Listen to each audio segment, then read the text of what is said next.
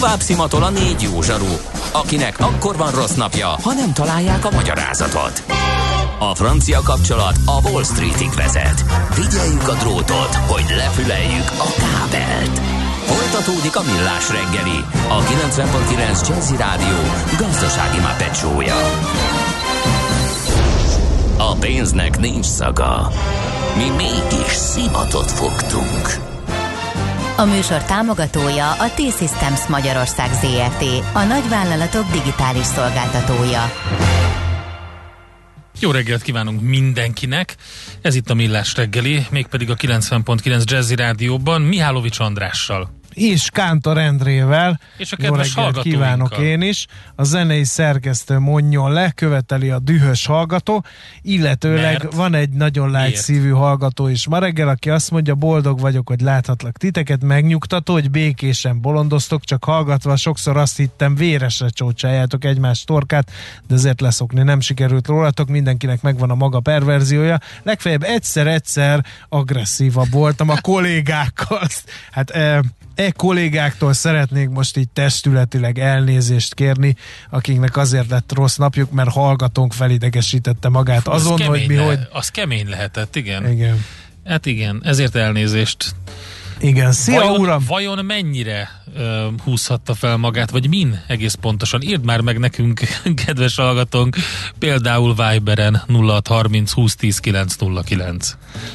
Aztán uh, szia uram, Budaörsi úton a Bakcsomópont előtt befelé koccanás, óriási dugó, Szabó Gábor egy Isten írja az uh-huh. utolérhetetlen Nick nevű Surf Doktor. Az nagyon jó. Mit csinál egy Surf Doktor, Endre?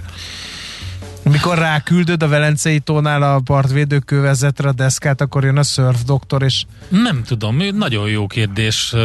Lehet, hogy hogy nem Igen. teljesen ö, ezt jelenti. Na, ez is egy olyan, amit neki kell megválaszolni. Igen. Aztán hát Löpapát muszáj beolvasni. Morgan Freeman kartása kicsit sem melegben, de legalább nagyon fázósan ma reggel. Most már jó sokan dobozolnak a rutinon, az a klinikák, Üllői, Körút, Baros, Rákóczi, bla bla bla. Ja, a művésznő is, írja lőpapa.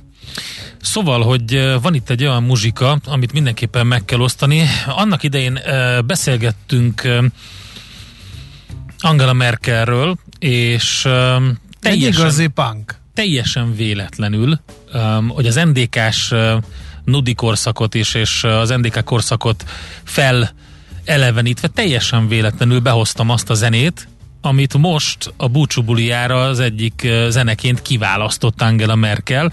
Igaz, hogy még a, még a, még a punk éra előtti korszakából származik ez Nina Hagennek. Nina Hagen und Automobil zenekar 1973-ban felvett, de csak 1974-ben kiadott számáról van szó, és később lett belőle ugye egy ilyen, egy ilyen punk énekesnő. Minden esetre 1974-ben a kelet-német zenei csártokban a 40. helyre repítette Nina Hagen ez, ez a szám, és egyébként körülbelül arra volt az elég, hogy 500 német márkának megfelelő 500 német márkának megfelelő. Nyugat-német vagy kelet-német? Nem, ez 10 ezer kelet-német és 500 nyugat-német ja, márkának megfelelő jogdíjat zsebeljenek be belőle a, a, a az írói, Kurt Demler és Mikael Hajbach, aki a zenét szerezte. Úgyhogy ezzel megyünk tovább, és akkor utána pedig... Előtte megy breaking, Igen. mert hogy kiderült, hogy a 4 megveszi a Digit, ne 232 ne milliárd forintot fizetnek érte.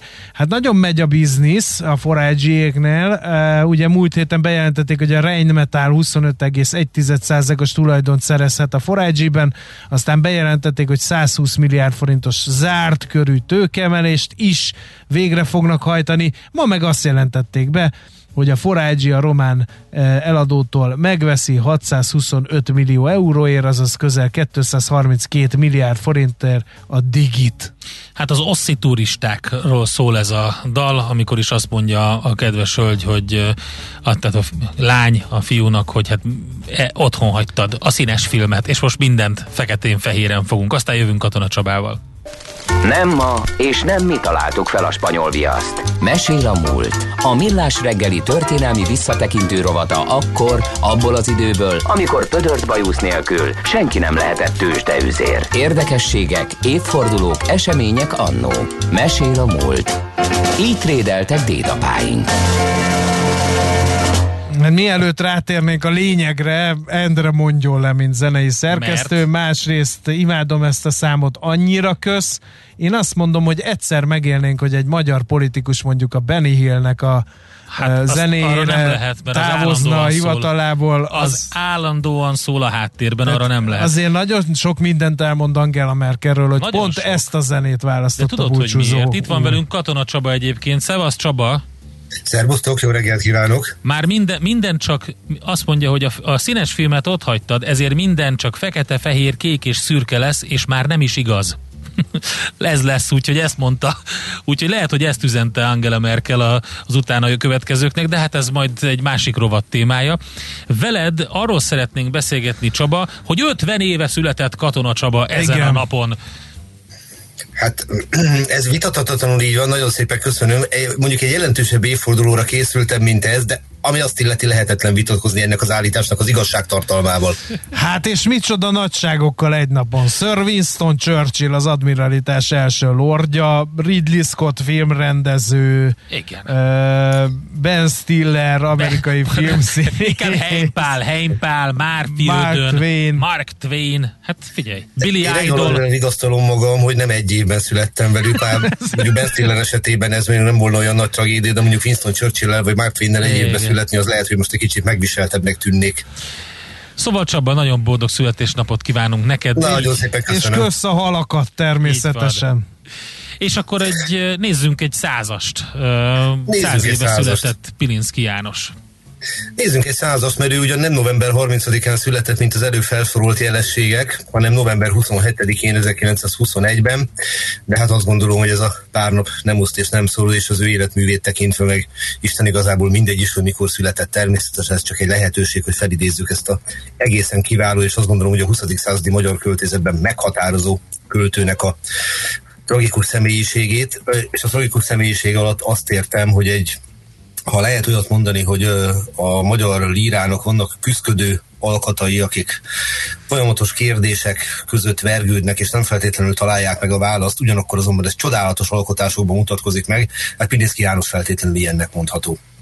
És nem, nincs ezzel egyedül, tegyük rögtön hozzá, de tipikus példája annak, amikor egy ember a saját belső küzdködését úgy tudja kivetíteni, hogy az nemzedékeken át szolgál másoknak a tanítására, okítására, a horribile diktu gyönyörűségére, és ez már önmagában okot adna arra, hogy erről a kiváló költőről és kiváló emberről megemlékezzünk. Akinek egyébként a életműve nem dúzott túl terjedelmesre, az értékét az ő életművének nem a mennyiség, hanem a páratlan minőség adja meg. Igen, akartam is kérdezni, hogy, hogy mi, mi az, ami szerinted őt a magyar uh, irodalom a 20. század egyik legjelentősebb költőjévé tette? Most nem vagyok irodalomtörténész, én azt tudom, hogy ha valaki egy uh, Pirinszkiberbe beleolvas, és egy icipici érzék van benne, vagy egy icipici beleélő képesség, akkor onnantól kezdve kicsit másként folytatja azt a napját, esetleg az egész életét, ha sokat olvas belőle. Hát ugye hosszan lehetne tőle idézni ezt-azt, de ha csak, ha csak egy ilyen versét idézem föl, ugye egyik legismertebb talán mindközül és a legtöbb kérdés felvető a miféle föld alatti harc, ugye annak az utolsó sorai, amikor azt írja, hogy én félek, nem tudom mi lesz, ha álmom újra fölvet. Kívánlak mégis kapkodó hányom föléd a földet, a számban érzem mocskait egy leskelő pokolnak, mit rejt előlem Istenem, mit őriz még a holnap. Uh, nyolc sor. Mi van mögötte? Tehát Hát ez a borzasztó bizonytalanság, a létnek ez a, ez a, a szenvedés, a kegyetlen világa a 20. századnak, annyi minden, ami, ami, ami a, a, a teljes életművéből kiolvasható. Abszolút. Tehát annak a, annak a súlya, amit az előbb megpróbáltam érzékeltetni, hogy a, a lét kérdései, és számos ilyen verse van, sőt szinte csak ilyen van, ugye van a magamhoz, annak az utolsó sorai. És egy éjjel magad sem tudod, mint égig érő ének, feljönnek benned napjaid, a halhatatlan évek. Az este nem lel senki rád, az este sírva késve hiába járják pitvalod, csak én látlak, vagy én se. És a végén ez a vagy én se. Tehát amikor az utolsó pici pozitívumot is megkérdőjelezni, nem eltünteti, nem kiveszi. És mindezt úgy, hogy egy mélyen hívő katolikus emberről beszélünk, tehát én azt gondolom, hogy az ő lelkének a mélységeit azt épp hogy csak érzékelni tudjuk ezeknek a verseknek a révén. Az viszont már az ő zsenialitás, hogy mégiscsak érzékelni tudja ezt az elképesztő küzdködést, ami benne dolgozott, és hogy ezzel azonosulni tudunk. Tehát... Ő egyébként alkatra ilyen nagyon tépelődő, fájdalmas ember volt, mint amit a, zse- a versei uh, sugalnak. Ezt azért mondom, mert Pilinszkit imádom, nagyon szép verseket írt, de nem mindig állok neki, ülök neki Pilinszki verset olvasni, mert mindig egy kicsit így elrontja a kedvem. Ilyen volt. Már most jó értelemben, mert hogy így gondolkodás, jó van, Endre, ne Nem, nem, de ez tetszett nekem, hogy te szépen fogalmaztad meg, András. Nagyon, Pirinszkit nem úgy olvasunk, hogy leülünk és elolvassuk a Pirinszki összeset. Tehát a versenynek a súlya ránk nehezedik. Igen. Az, az gyakorlatilag egyszer valaki azt mondta nekem egy teljesen más területről, hogy ő képtelen úgy Beethoven-t hallgatni, hogy az háttérzene, arra figyelni kell. Egy Mozarttal ez lehetséges, ami nem jelenti azt, hogy Beethoven több volna, mint Mozart, pusztán azt, hogy más. És nyilván van egyszer talán a, nagyszerű Csukás István mondta azt, hogy a magyar költészetnek egyáltalán a magyar irodalomnak az a hagyománya, hogy csak azt tartjuk nagyszerűnek, ami tele van tragikus felhangol vagy súlyos kérdésekkel, miközben azért ne felejtsük el, hogy a humor milyen fontos dolog, és akkor hát nem véletlenül emlékeztünk meg Heltai erőről is. Ez tény, hogy így van, Pirinszkiről viszont nem a humoros verséről ismert, hogy finoman fogalmazzak. És hát amit tudni lehet az ő a gyerekkoráról, meg a fiatalkori élményeiről, az nagyjából hát ki is jelöli ezt az utat számára, olyan értelemben persze, hogy másokkal is történt hasonló dolog, de neki roppant érzékeny lelke volt. Tehát az édesapja, aki egyébként egy bajára keveredett lengyel hentesnek a leszármazottja volt, Pilinszki János, ő, ő katona volt, és hát mondjuk úgy, hogy szigorú elvek mentén nevelte gyermekét. Volt egy nővére, akivel amennyire tudni lehet, meglehetősen kivételeztek, őt konkrétan ütötte. A lánygyereket nem ütött, mert úgy gondolta, hogy az nem fér bele az erkölcsi elvei közé. De a fiúgyereket ütni az különösebb gond nélkül belefért, és hát ez a fajta szigor egy ilyen érzékeny léleknek, mint amilyen a gyermek Piniszki János lehetett, azért valószínűleg nem túl pozitív érzéseket csolt elő belőle.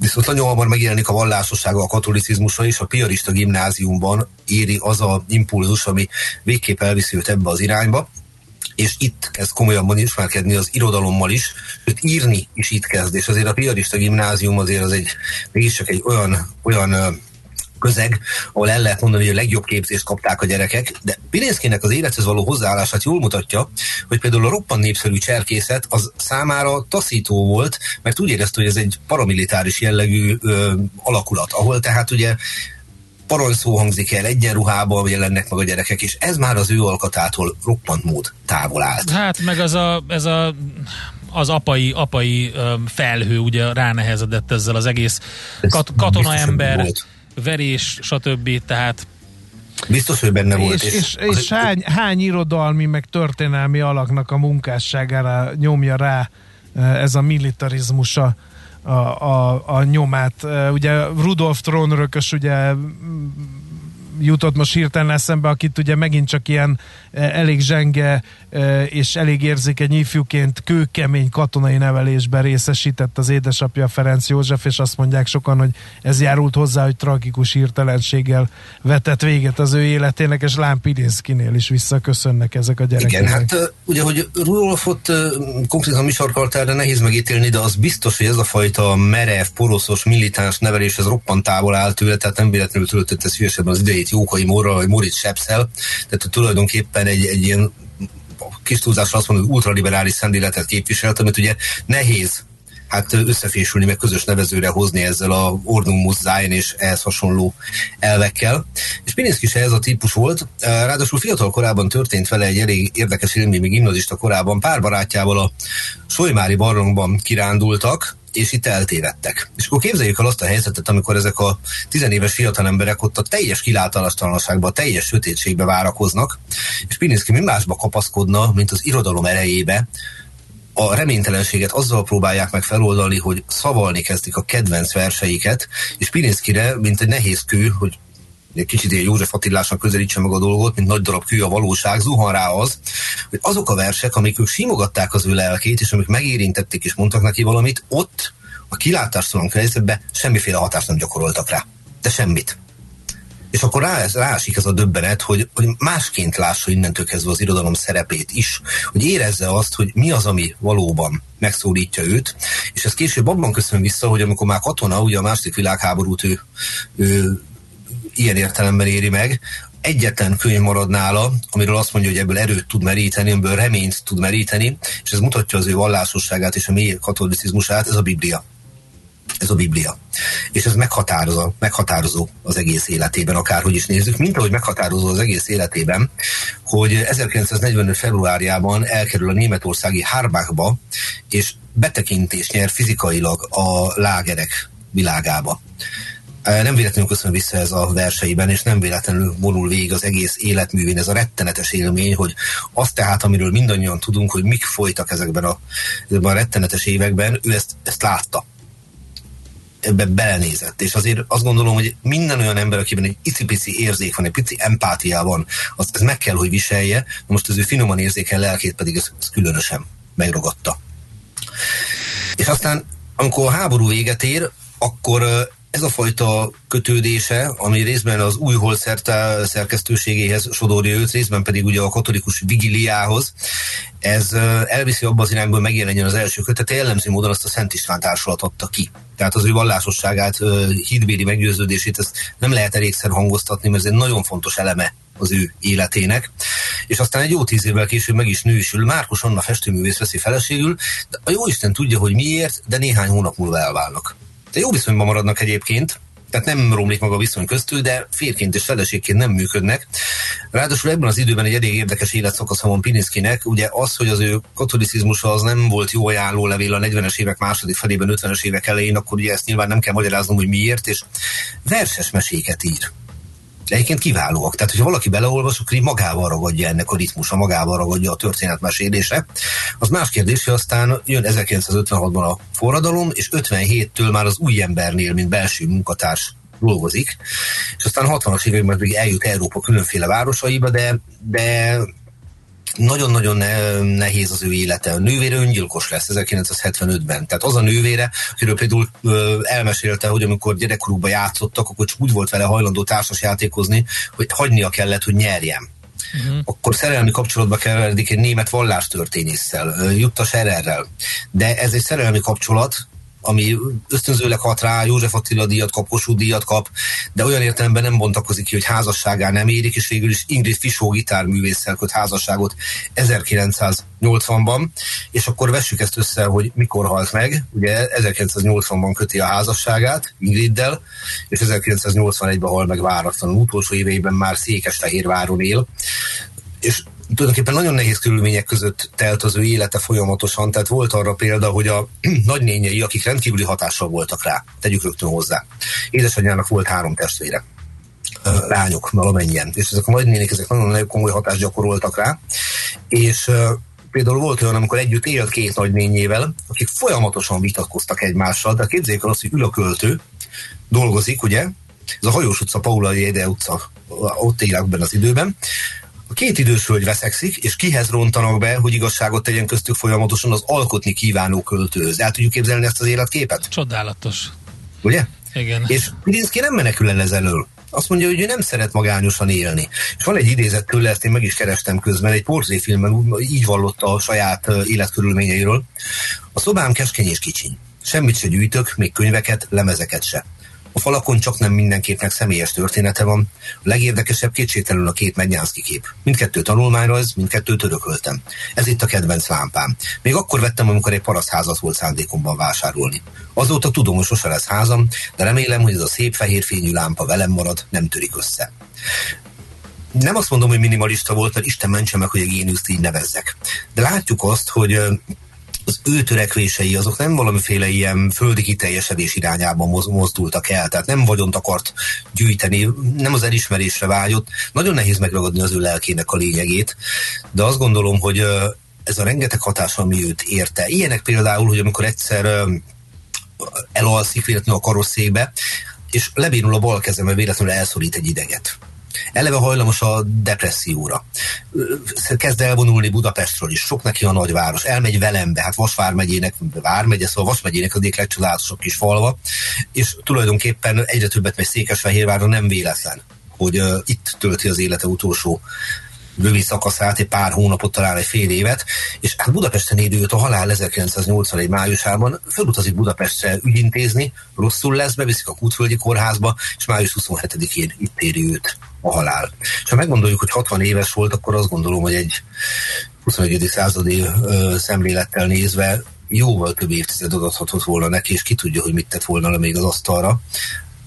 Számomra, ami abszolút újdonság volt így az elmúlt egy hétben, amikor ugye most volt, jött a születésnek a századik évfordulója, és elkezdtem utána olvasgatni, függetlenül most ettől a műsortól, és látszottam azt mondom, hogy ezeket a verses meséit érdemes megnézni. De van benne valami időtálló szépség, talán mondhatom így. Tehát idézőben nem csak a súlyos verseiben, hanem a zseni az az, az tud alkotni a gyermekekre szóló verses mesékben is, és hogy hadd idézzek tőle egy prózát is, ezt még 1942-ben írta, következőt írja, Észrevétlenül érkezett az éjjel, mintha valaki lopva fehér krétával rajzolta volna körül a házakat, a falakat, a sötétből elváló ablakpárkányokat. A halászbástya körbefutó tornyai szikrázva állnak a homuszínék peremén, s a hidak, mintha megereszkednének súlyútól az ólomszínű Duna felett. A pálosok kolostarából nehezen emelkedik fel a harangszó, és kurtán belefogy a levegőbe, a villamosok sűrűket csengetnek, és a szomszédos égpályán már kora reggel megindul a korsójázók eleven körhintája. És ez szinte nekem egy picit krúd is, ahogy tehát megidézi ezt a életképet maga körül. És itt merül fel a kérdés, hogy mi lett volna, hogy a Pirinszki János tömegével alkotja mondjuk a novellákat, vagy belekezdi nagyregénybe. Erre a kérdésre nem kapunk választ, mint ahogy, és ne kerüljük meg ezt a kérdésre, Tejzelendre fölvetette, hogy a magánéletének a boldogtalansága túl a depresszióra való eleve meglévő hajlamán túl abból táplálkozott erőteljesen, hogy ő látens homoszexuális volt, és ezért nem sikerültek a házasságai, úgymond. Bár ki tudja természetesen, hogy a második házassága úgy ért volna véget, hanem hal meg egy évvel utána, hogy megköti ezt a második házasságot, és hogy a katolicizmusát, a mély hitét képtelen volt összeegyeztetni ezzel nehéz ezt megítélni, hogy így volt-e vagy nem. Én annyit tudok, hogy nem véletlenül mondtam úgy, hogy szerintem egy tragikus életút, ugyanakkor viszont egy páratlan életmű, amit, amivel megint abban a csapdában vagyunk, hogy nem tudom elképzelni, hogy ezt bármilyen idegen nyelvre úgy le lehessen fordítani, hogy egy az egybe vissza tudja adni a költészetének azt a súlyát, ami miatt Pilinszki nemzedékeken áthat mindenkire. Hát ez nagyon szép volt, tényleg nem is nagyon tudtunk beleszólni. Csaba, köszönjük szépen, azt gondolom, hogy, hogy egy tökéletes születésnapi alkalom volt, hogy Hát amikor az ünnepelt oda ajándékot, igen. igen. És hogy te adtál ajándékot nekünk. Nagyon szépen én köszönöm. Hát az ajándékot Pilinszki János adta, én azt gondolom, és részemről azt gondolom megtiszteltetés, hogy egyáltalán most itt egy műsorba szóba kerültünk. Hát kezdjük el akkor a, most ugye azt szoktuk mondani, hogy jön a B oldal, meg ehhez hasonló, de azért a fél évszázad, első fél évszázad utolsó évét még csak megkezdtem, tehát majd a következőben kezdem el. Úgy, Sokszor kiderült ám Csaba, hogy a B oldal jobb. száma következik, ja, egy év múlva folytatjuk. Így van. És különben majd. is az 50 az új 30. Az így van. Az Ezt se felejtsd el, és a hallgatók közül meg mindenki vagy nagyon sokan gratulálnak, én a legutóbb érkezettet olvasnám fel. Isten éltesse Katona Csabát, köszönjük, hogy van nekünk. Hát én köszönöm, és ö, azt is, hogy most már évek óta itt lehetek veletek. Maradjunk annyiban, hogy remélem, hogy a 60 is így hát fogjuk majd a proféta szóljon belőled. Szikitura Astra. Így legyen. Csaba, köszönjük szépen. További köszönjük, szép napot. Köszönöm. Isten éltessem. Sok boldogságot. Szervusz. Érzem meg iszom egy sört, vigyázzatok magatokra. Sziasztok. Mesél a múlt robotunk hangzott el. Kövesd a múlt gazdasági és tőzsdei eseményeit kedd reggelenként a Millás reggeliben. A szerencse fia vagy? Esetleg a szerencse lánya? Hogy kiderüljön, másra nincs szükséged, mint a helyes válaszra. Játék következik.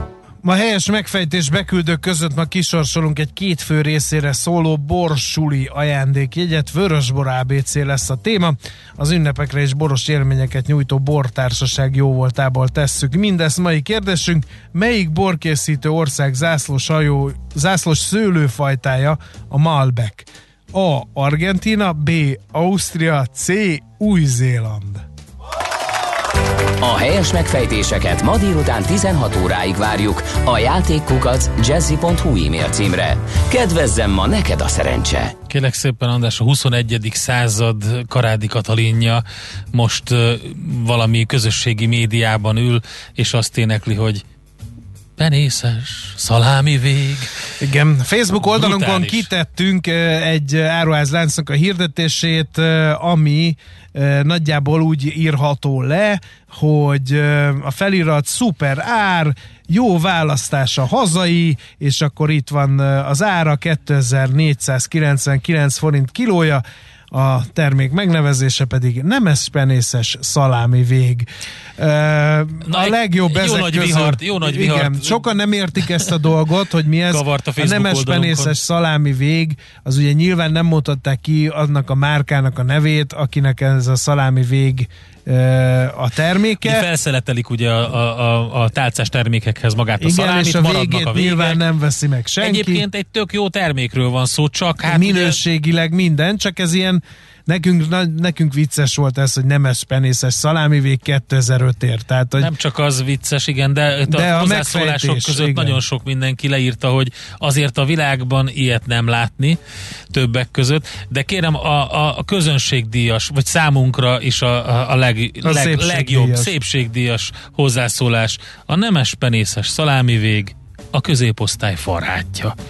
És ez Igen. a mai magyar valóságot annyira szépen megmutatja. Igen. Köszönjük. Aztán a hallgató írja, hogy az utolsó párbaj filmkvízünkhöz kapcsolódva most még nagyobb kedvet adtatok hozzá, hogy megnézzem, viszont sajnos nem játszák a mozik, elég gyorsan levették a vetítések közül. Én is azért nem láttam. Elég sokan szavaztak, mert... 170-en még nem látták, köz, összesen 8-an uh, írták azt, hogy látták és tetszett.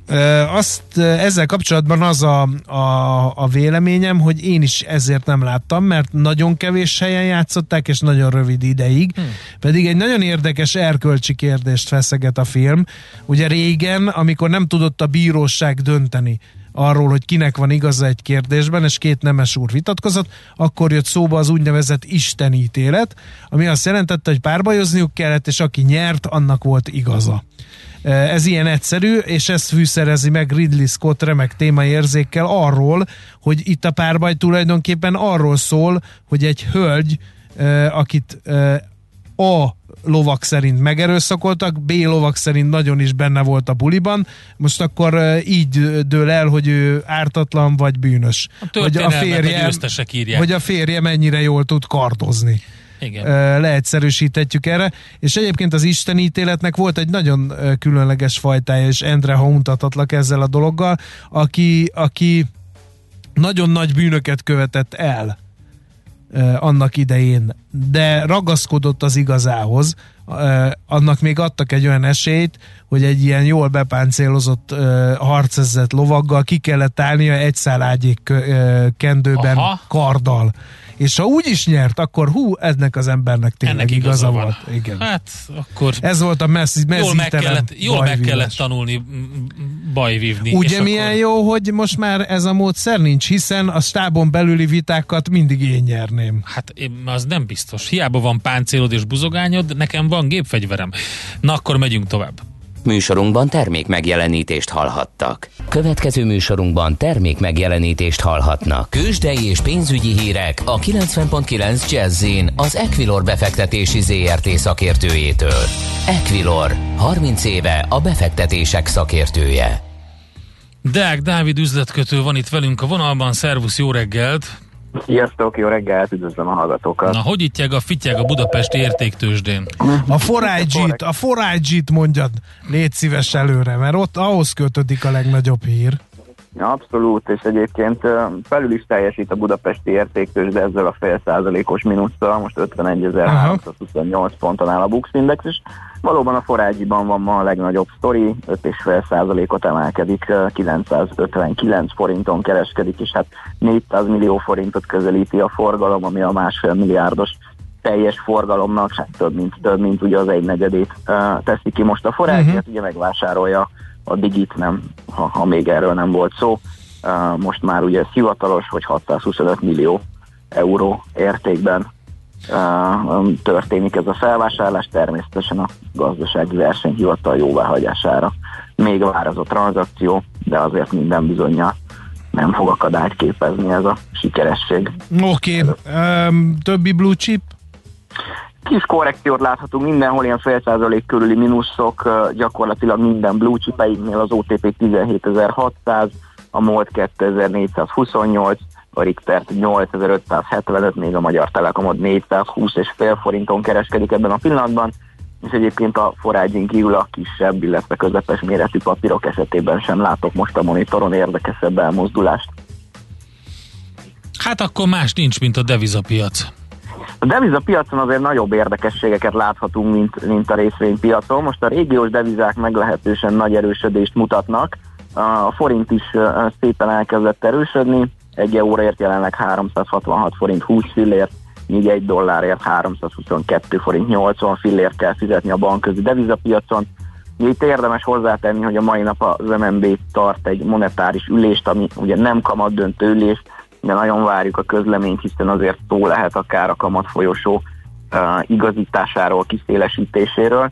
Ezért ezekből a devizapiaci reakciókból én arra engedek következtetni, hogy a befektetők is várnának valamiféle beavatkozást, valamiféle lépést, hiszen ugye a holnap után esedékes egyhetes betéti tendernek már csak 15 bázispont tere maradt a kamatemelésre, mielőtt arbitrás kört alakítanak ki az MNB a piacon, úgyhogy látszik is azért dinamikusabb reakció a, a, a forint piacon, és a nagyobb keresztekben látunk némi dollárgyengülést, ami egyébként tovább hajtja a régiós devizák erősödését, az euró-dollár kereszt most egy 13,47, míg a font dollár egy 33,50 ebben a pillanatban. Oké, okay, nagyon szépen köszönjük. További jó kereskedés nektek. Hello, szia! Deák Dávid üzletkötővel beszéltük meg a Budapest értéktős, de nyitása után kialakult helyzetet. Tőzsdei és pénzügyi híreket hallottak a 90.9 jazz az Equilor befektetési ZRT szakértőjétől. Equilor, 30 éve a befektetések szakértője.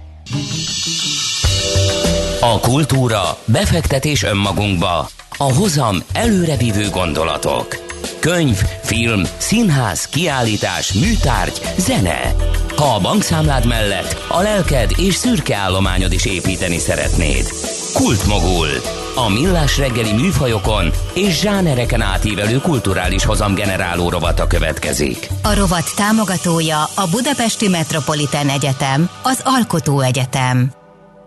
Hát Na hogy végre, hogy hogyan? lehet képezni Nézd magunkat a Google Arts and Culture segítségével?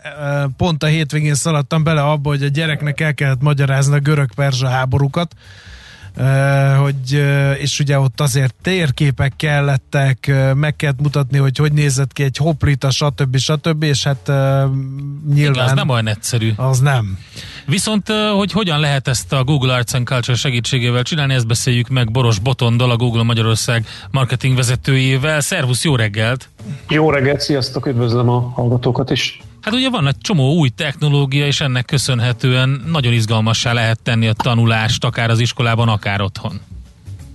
Így van. A, a mi részünkről ez mindenképpen a, az oktatás színesítését célozza. A Google Arts and Culture egyébként egy régóta meglévő termék, tehát a, a Covid, a pandémia előre haladtával mi is láttuk, hogy sokkal nagyobb igény van a otthon interaktív, kiegészítő felületekre, mint ahogyan az korábban volt. Igazából szeretnénk egy ajtót nyitni a tanárok, diákok, családok, gyerekek felé.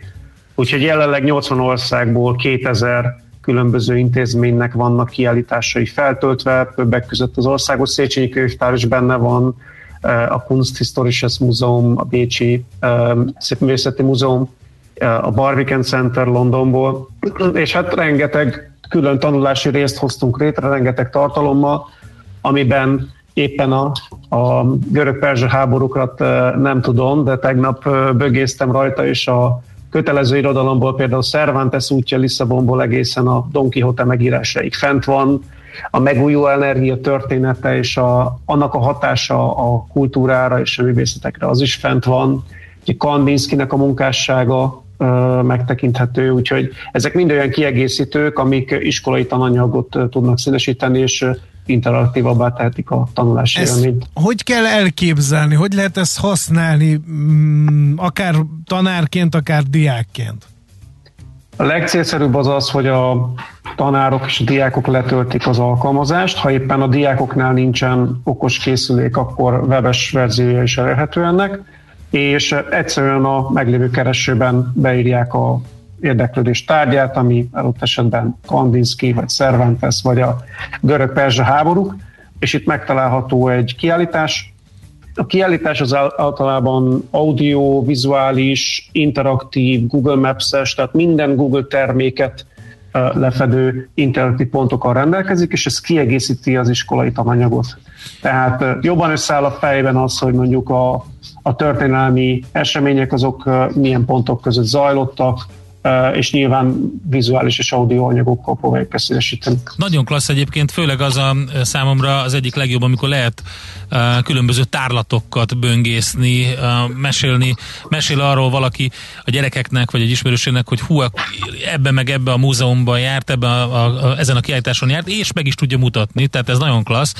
Egy kicsit nekem, amikor kibont, kinyitom a, a, az alkalmazást, rögtön elvonja a tekintetemet a tanulásról, az a típusú szórakozás, hogy keressem meg a házi állatomnak a festészeti megfelelőjét, azt rögtön, azt rögtön végigcsináltam, és megtaláltam a kutyusomat legalább, nem tudom, öt vagy hat festményen, aztán utána saját magamat is megkerestem, hogy, hogy híres, de lehet, szépen befotózod. Előkerültek mag... a régi aktmodellképeid, amikor fiatal nem, voltál, és kellett a pénz? Az aktmodellképeim, azokat titkolom, hanem az, hogy egyébként én milyen híres festményeken vagyok ott, tehát az én képmásom, vagy, vagy kire hasonlítok leginkább, hát ezek is ugye mutatják azt, hogy milyen technológiai bástyákkal van körülvéve ez az egész alkalmazás.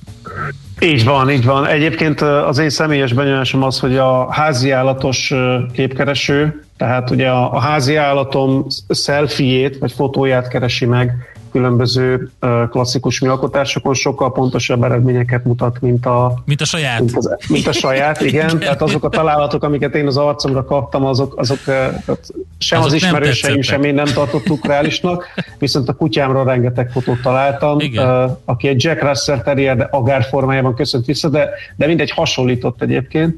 Igen, tehát számtalan ö, olyan interaktív elem van, ami inkább játékosságot ö, ö, céloz, nem is titkunk az, hogy ezt már, a, ahogy te is mondtad, rögtön a, a nyitó oldalon és a nyitó felületeken szeretnénk, hogyha a felhasználók kipróbálnák.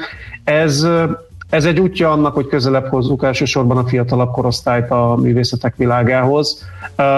Lehet, hogy önmagában festményeket mutogatni, vagy, vagy történelmi tényekre hivatkozni száraz lenne már a mai világban, hiszen ezzel már a az internetes korszak előtt is próbálkoztak a különböző történelem meg képzőművészeti atlaszokban.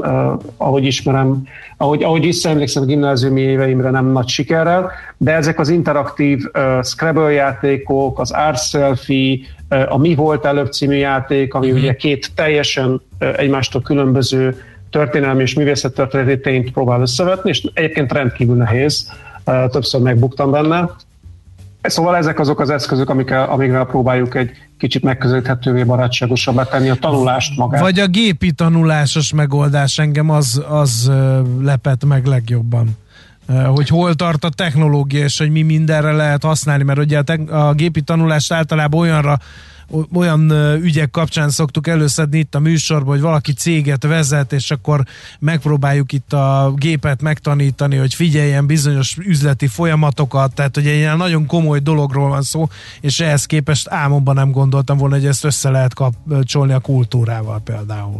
Így van, így van. Maga az Art Selfie is egy, egy gépi tanulásra épülő uh, alkalmazás, uh, vagy funkcionalitás pontosabban, úgyhogy ezeket a funkciókat, ezeket a lefejlesztett technológiákat már az Arts and Culture felületén is alkalmaz, úgyhogy ez, ez abszolút részévé vált a, a mindennapoknak, és vannak általános bemutató Igen. kiállítások is, amelyek egy-egy témát dolgoznak fel, például a geotermikus energiát, beszéltünk a indiai hímzés történetéről, a tanárok elvihetik a tanulókat virtuális terepgyakorlatokra, ahol 360 fokban természettörténeti helyszíneket járhatnak be, az Amazonas, a nagy korallzátonyt, letölthetnek óravázlatokat, létrehozhatnak a tanárok saját Igen, galériákat. Ez, ez tényleg egy, az az érdekes benne, hogy gyakorlatilag akár, tehát olyan sok minden van, hogy és bármit kiragadunk, az baromi érdekes, és ebben a formában, hogyha visszatekintek a tanulmányaimra, általános vagy, vagy középiskolai, hát sokkal jobb lett volna. Tehát itt van például, hogyha ma,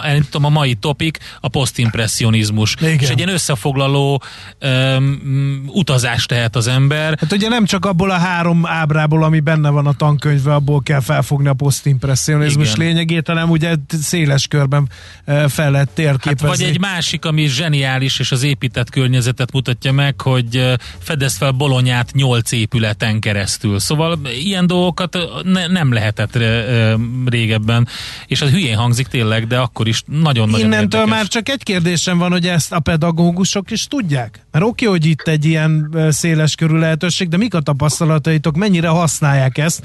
Mert ugye a, a, a home office kapcsán, mikor ugye a, a pandémia miatt ö, otthon voltak kénytelenek tanulni a diákok, akkor bevallom őszintén szülőként nekem nagyon vegyes tapasztalataim voltak. Volt, aki nagyon-nagyon ö, széles körben használja a tanárok közül a technológiát, de volt az, aki odáig jutott, hogy e-mailbe elküldte, hogy melyik oldaltól meddig kell elolvasni a könyvet, és ennyi. Így, így van. A, amikor a pandémia beütött és az első korlátozások megjelentek, akkor minket is az egy sokként ért. Már csak azért is, mert nagyon-nagyon sok megkeresést kaptunk informatika tanároktól, hogy most azonnal azonnal be kell vezetniük a Classroom-ot. Tehát magát az infrastruktúra, infrastruktúrát a Google Classroom ingyenes elérhetővé tételével oldottuk meg. Igazából a Google Arts and Culture az, az egy kiegészítő, az egy inspiratív kiegészítője a tananyagnak és a tanóra vázlatoknak. Ugye azok a, azok a vizuális tartalmak, amelyek végigkísérik mondjuk a, a emberiség történelmét Kenyában, azok nem feltétlenül érhetőek el egy tanár számára, vagy, vagy túlságosan sok időbefektetést jelentenek gyűjtés szintjén, hogyha több évfolyamot is tanít különböző témákban. Ugye ezzel próbálunk igazából segíteni. Maga az Arts and Culture az a kiegészítő, igazából a Google Classroom az az alapvető infrastruktúra, amiben próbáljuk minél inkább az iskolákat, általános középiskolákat és egyéb intézményeket segíteni, és, és, és az Arts and Culture az, ahol az egész érdekesebbé válik, az olaszországi kincsvadászattól kezdve a tervezze meg a saját űrsiklóját kalandokon ja, keresztül. Hát figyelj, az a helyzet, hogy én azért ajánlom... Endrét elvesztettük, nem, miközben én, tényleg, tényleg azért nem, én azért ajánlom ezt az alkalmazást, mert eleve, mert nagyon, eleve nagyon szeretik a gyerekek a, a, a, a kütyüket nyomkodni, és úgy szereznek egy csomó információt. Ez ráadásul úgy van megcsinálva, hogy tényleg interaktív, tényleg szórakoztató, és ők velük együtt lehet utazni, vagy bejárni ilyen múzeumokat, vagy játszani, szóval tényleg nagyon sok minden van ott, és megunhatatlan, úgyhogy nekem az egyik kedvencem, remélem, hogy kedvet csináltunk a hallgatóknak is. Botont, köszönjük szépen! Köszönjük szépen! Szép napot Köszönjük nektek. szépen én is. Jó munkát, szervusz! Köszönjük! Sziasztok. Boros Botondal beszélgettünk a Google Magyarország marketing vezetőjével, hogy lehet magunkat képezni a Google Arts and Culture segítségével. Kultmogul. A millás reggeli műfajokon és zsánereken átívelő kulturális hozamgeneráló rovata hangzott el. Fektes be magadba, kulturálódj! A rovat támogatója a Budapesti Metropolitán Egyetem, az Alkotó Egyetem. Hát arra buzdítanék mindenkit, hogy vitatkozzon, konstruktívan szóljon hozzá Facebook oldalunkon található izgalmas és egyre inkább sűrűsödő vitához. A bevásárló kosarunkból Az elkimaradt András, most látom. Már a, a bocsánat, ja. nagyon siettem. Szóval az a lényeg, hogy a nemespenészes szalámi vég a középosztály farhátja. Ez a vitához lehet hozzászólni, pro vagy kontra. Vannak érvek mind a két oldalon, minden esetre elgondolkodtató. És még egyszer mondom, nem azért tettük ezt ki, mert magát a terméket kifogásoljuk, sőt, én például vásároltam többször. Sőt, ugye az élelmiszer pazarlás ellen ez egy remek megoldás, Persze. nincs ezzel semmi finom. baj. És egyébként jó áron elérhető, csak hát ugye a másik oldalon meg csak ott a vannak azok... megfogalmazás nem túl Hát szerencsés. a megfogalmazás meg ugye ott vannak azok az érvek, amiket azért amiket azért látunk, és pontosan ez a, a középosztály farhátja fejezi ki leginkábban leginkább azt, hogy, hogy mi a gond ezzel. Na mindegy, itt lehet folytatni a Facebook oldalunkon, velünk holnap lehet találkozni élőben itt 6.30-tól, aztán természetesen eh, egész tízig itt leszünk eh, holnap reggel is. Most viszont a millásreggeli.hu-ra kerülnek fel a podcastek, és az új Viber közösségünkön is lehet követni minket, úgyhogy oda is csatlakozzatok. Egy fantasztikus és gyönyörű szép millásreggeli matrica csomaggal pedig tudtok üzenni uh, ismerőseiteknek és csetelni a Viberen. Köszönjük a figyelmet! Köszönjük mindenkinek tartalmas napot, és hogy egy sticker szlogennel búcsúzzunk munkasikereket mindenkinek. Már a véget ért ugyan a műszak, a szolgálat azonban mindig tart, mert minden lében négy kanál. Holnap reggel újra megtöltjük a kávés bögréket, beleharapunk a fánkba és kinyitjuk az aktákat. Addig is, keressetek minket az arcaktákban, a közösségi oldalunkon. A mai adás podcastjét pedig holnapunkon. Millás reggeli, a 90.9 Jazzy Rádió gazdasági mapet Ha csak egy műsorra van időd idén, tégy róla, hogy ez legyen az. Csak egy dolog lenne még. A műsor támogatója a T-Systems Magyarország ZRT, a nagyvállalatok digitális szolgáltatója.